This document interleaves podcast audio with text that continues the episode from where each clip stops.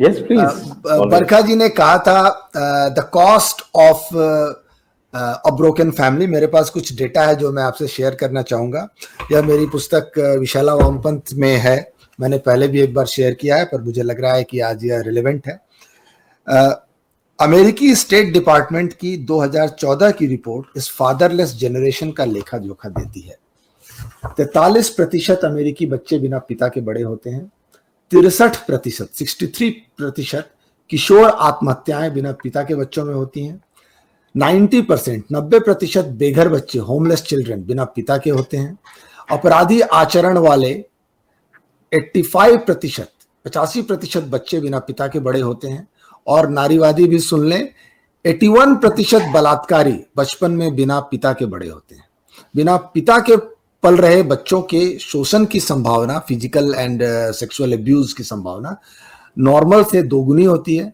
School में पढ़ाई छोड़कर uh, यानी स्कूल ड्रॉप आउट्स बच्चों में 71 परसेंट लोग टूटे घरों के होते हैं। अस्थिर संबंध वाले घरों के बच्चों में ड्रग एडिक्शन की दर कॉमन से 68 परसेंट ज़्यादा होती है। और सिंगल पेरेंट वाले घरों के बच्चे में इसके ऊपर से 30 परसेंट और जोड़ लीजिए 68 percent unstable families and an additional 30 percent for if you include the broken women broken families only.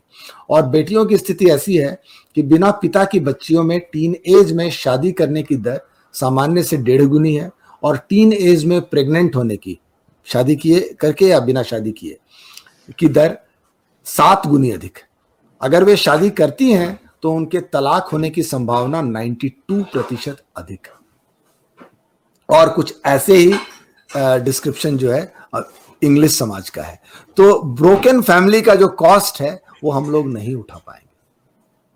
Rajiv ji, ये तो आपने वेस्ट का बता दिया, लेकिन भारत की स्थिति भी सिमिलर होती जा रही है। यहाँ के भी आंकड़े बहुत भयावह है।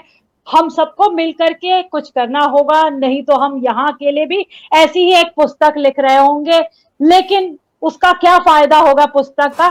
स्थिति कब बदली जाएगी? फैमिली सिस्टम को कैसे हम वापस ला सकते हैं? इस पे काम करने की ज़रूरत है। फैमिली हार्मनी फैमिली को यूनाइट कैसे करना है? इसके ऊपर हम सबको मिलकर काम करना चाहिए, ऐसा मैं सोचती हूँ।